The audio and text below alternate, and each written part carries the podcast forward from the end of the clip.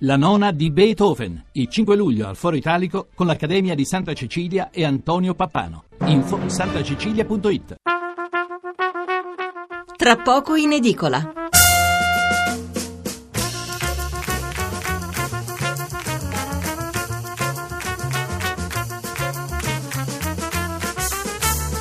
Buonasera da Stefano Mensurati e benvenuti all'ascolto di Tra pochi in edicola, la rassegna stampa notturna di Radio 1. 800 05 05 78 il numero verde per intervenire in diretta, 335 699 29 49 il mio numero per mandare i vostri sms.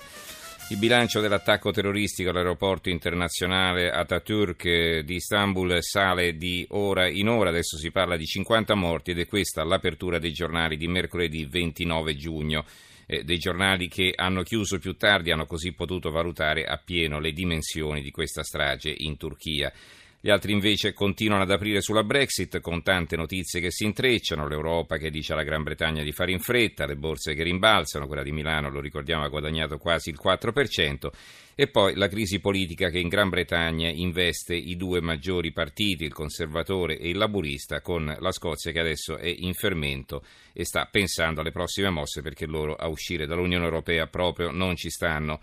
Questi due argomenti che non monopolizzano le prime pagine saranno anche l'oggetto della nostra scaletta di questa sera, fra poco ci collegheremo con la Turchia e poi riserveremo la prima parte a una riflessione sul terrorismo, anche per capire chi ci può essere dietro questo attentato. Dopo il GR un ampio spazio sulle conseguenze della Brexit, si è parlato in questi giorni spesso esagerando nelle dimensioni dei contraccolpi negativi sull'Italia. Stasera li analizzeremo con la dovuta calma, anche con l'aiuto di esperti, e così sentirete anche parlare dei possibili benefici che non sono di poco conto. E infine la lettura dei giornali. Allora partiamo con titoli e commenti sull'attacco terroristico all'aeroporto di Istanbul, faremo alla svelta perché poi di commenti in realtà ce ne sono pochi. Il Corriere della Sera, Istanbul, eh, bombe, spari sulla folla, stragi in aeroporto, la Repubblica, Istanbul, terrori in aeroporto, il quotidiano nazionale, giorno, la Nazione Resto del Carlino, kamikaze, strage a Istanbul, assalto all'aeroporto, raffiche di Kalashnikov fra i turisti, poi si fanno esplodere, i terroristi erano tre, almeno dieci morti, moltissimi feriti, folla in fuga, vedete questo è un giornale che ha chiuso molto tempo fa però perché i morti, come, dicevamo, come dicevamo sono circa 50, almeno questo è l'ultimo bilancio. La stampa, kamikaze a Istanbul, morti in aeroporto. Il Sole 24 Ore ha un commento di Alberto Negri, ha un titolino a una colonna di spalla, quindi probabilmente ribatteranno perché è chiaro che le dimensioni della strage meritano più spazio in prima pagina. E scrive Negri, lo spaventoso attentato all'aeroporto di Istanbul non soltanto scuote ancora una volta la Turchia, colpita ripetutamente in quest'anno e mezzo dal terrorismo, ma si colloca in un contesto diplomatico e bellico delicatissimo, quello della spartizione delle zone di influenza nel cuore del Medio Oriente. Il messaggero Istanbul strage all'aeroporto, avvenire Istanbul spari all'aeroporto almeno 10 morti e insomma continuano così i titoli anche sul giornale, sul fatto quotidiano si parla ancora di 10 morti, sul Libero è un titolo così di taglio centrale, ma insomma non avevano afferrato appunto l'importanza di quel che è accaduto, eh, così anche sull'unità, 10 eh, morti, un titolino di taglio basso, il Gazzettino invece ci apre, il Gazzettino di Venezia, strage all'aeroporto, eh, due kamikaze si fanno saltare in aria nello scalo della città turca. La Gazzetta Mezzogiorno, Turchia, terrore nella notte, spari esplosioni all'aeroporto di Istanbul, 28 morti e 60 feriti. Il mattino di Napoli, terrore in aeroporto, 28 morti. Ecco, qui troviamo un commento che è quello di Fabio Nicolucci. Vi leggo solo questo e poi passiamo subito al primo collegamento con, eh, con eh, la Turchia, per l'appunto curdi o ISIS perché cambia lo scenario. Scrive Fabio Nicolucci, l'attentato che ha sconvolto Istanbul ieri sera è l'ultimo di una vecchia serie o il primo di una nuova, dopo la conta dei morti e il lavoro dei soccorritori e dei medici. Questa è la domanda alla quale occorrerà dare una risposta se si vuole approntare un'efficace risposta al terrorismo e una strategia difensiva. La Turchia ha infatti visto negli ultimi tempi una numerosa serie di sanguinosi attentati sia ad opera dell'ISIS sia dei curdi più irriducibili. I primi venivano dal vicino teatro di guerra della terribile guerra siriana, uno scenario regionale con implicazioni globali, dove infatti presente l'ISIS e la sua strategia di morte insieme a molti attori regionali nascosti o evidenti. Ma molti sono stati invece opera della frangia curda più irriducibile che a fatica aveva per qualche tempo scelto di desistere dalla sua tradizionale scelta terroristica per poi rinnegarla sia per la spinta di una dialettica interna tra militari e politici conclusa a vantaggio dei primi, sia per una risposta condizionata dalla svolta securitaria di Erdogan, suggellata dalle seconde elezioni politiche dell'autunno scorso che gli hanno riconsegnato le chiavi del paese dopo lo stallo seguito a quelle interlocutorie dell'estate. Va bene, allora ci fermiamo qui con la lettura dei titoli, ricordo i nostri recapiti 800 05 05 78 il numero verde, 335 699 29 49 il numero per gli sms, questo è l'argomento fino a luna, fino al GR dell'una. Allora, linea subito al nostro corrispondente in Turchia Emanuele Fiorilli per un aggiornamento del bilancio ma anche per una ricostruzione di quanto accaduto. Emanuele, buonasera.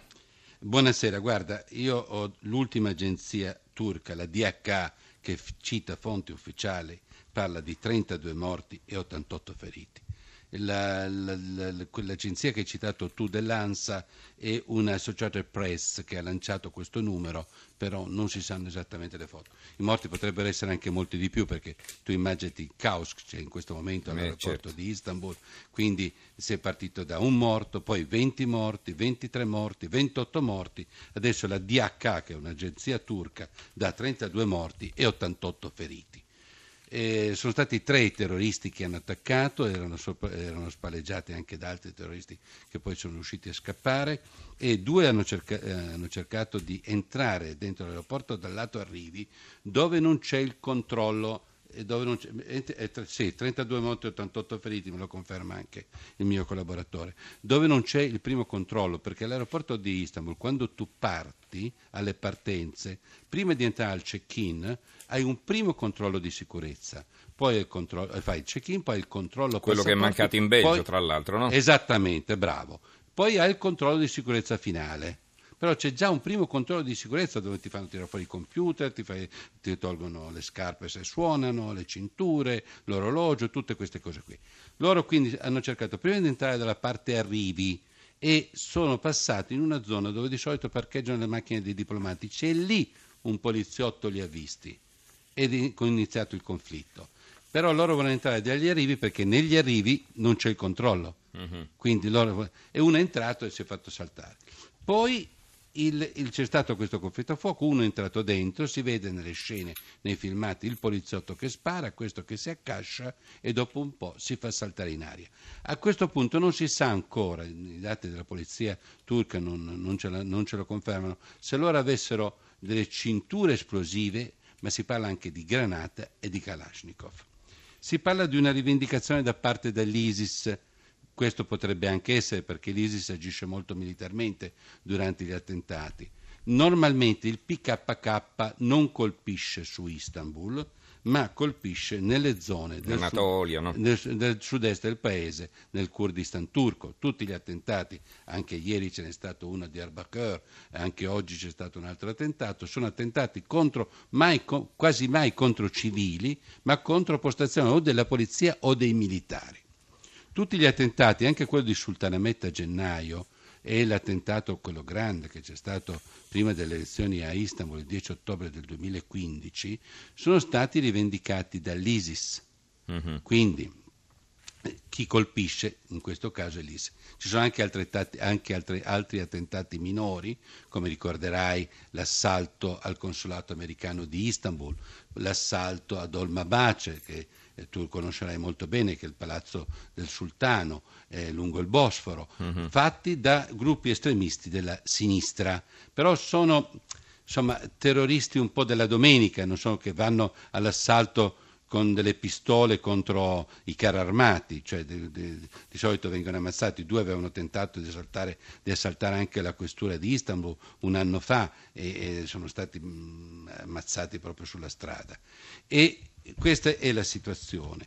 E è un danno molto grave questo per la Turchia, perché tieni presente che proprio oggi il Ministero del Turismo turco ha pubblicato i dati eh, del maggio 2015 rispetto all'anno precedente e c'è stato un calo del turismo del 34% Però.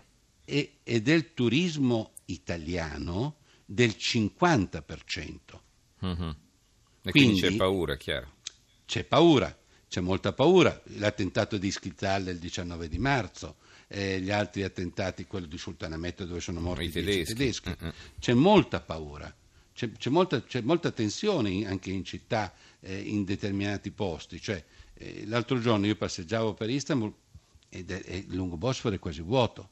Mhm. Cioè, eh, quindi c'è In questo periodo è strapieno di turisti, no? col caldo. e la, cosa- la bizzarria della sorte vuole che proprio oggi il, ehm, il direttore generale del Ministero degli Esteri turco abbia firmato l'accordo di pace con Israele, dopo che dal 2010, come vi ricorderete l'assalto dei commandos israeliani contro una nave turca che cercava di bloccare, di Forzare forzare il blocco. blocco navale per arrivare alla striscia di Gaza, morirono nove turchi e dal 2010 non ci sono stati più diciamo, rapporti diplomatici con Israele. Proprio oggi sono ripresi, hanno deciso che fra una settimana ci sarà lo scambio di ambasciatori, presenteranno le credenziali al governo di Tel Aviv e al governo di, di Ankara. Proprio ieri eh, eh, Erdogan ha scritto a Putin.